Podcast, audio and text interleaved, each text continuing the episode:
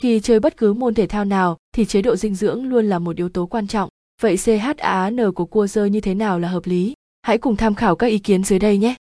Thực phẩm giàu tinh bột. Hiện nay thì các thực phẩm giàu tinh bột nhu, cơm trắng, khoai tây, bánh mì thường được các bác sĩ khuyên là nên hạn chế sử dụng. Nhưng nghịch lý là những thực phẩm này bắt buộc phải có mặt trong chế độ ăn của cua dơ. Theo tiến sĩ Lee Ablegate, những người hoạt động thể chất, bạn cần có carbohydrate, tức là tinh bột để có năng lượng và giúp phục hồi.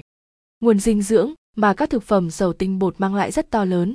Khi bạn ăn tinh bột được chuyển hóa thành glucose trong máu, mà bạn biết đấy, glucose chính là nhiên liệu giúp cho cơ thể hoạt động và duy trì sự tỉnh táo cho bộ não.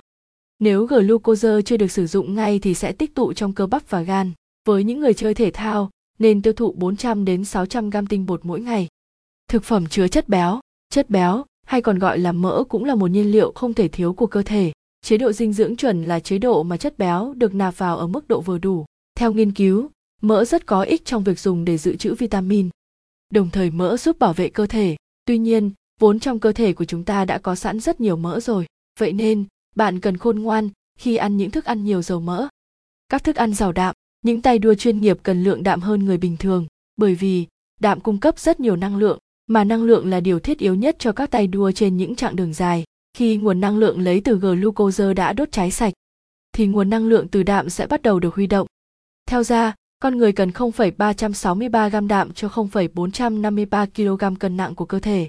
Vậy thì tính trung bình, một cua dơ cần bổ sung mỗi ngày khoảng 65 đến 103 gam đạm. Thực phẩm chức năng Liệu các cua dơ có cần bổ sung thêm các thực phẩm chức năng không? Nếu chế độ dinh dưỡng đầy đủ chất dinh dưỡng để thi đấu rồi. Đây là vấn đề hiện vẫn đang gây tranh cãi trong giới chuyên gia dinh dưỡng. Người thì bảo không cần thiết vì chế độ ăn của các cua dơ vốn đã đầy đủ các chất và vitamin cần thiết rồi. Người thì cho rằng cần bổ sung thêm thực phẩm chức năng để giúp các tay đua có thêm năng lượng trong những cuộc đua đường trường. Nhưng dù thế nào đi nữa, hãy đảm bảo chế độ ăn uống khoa học để có sức khỏe tốt và đạt thành tích tốt nhất trong thi đấu. Và Fancom VN và bản quyền thuộc về Trung tâm Không gian mạng Việt Theo.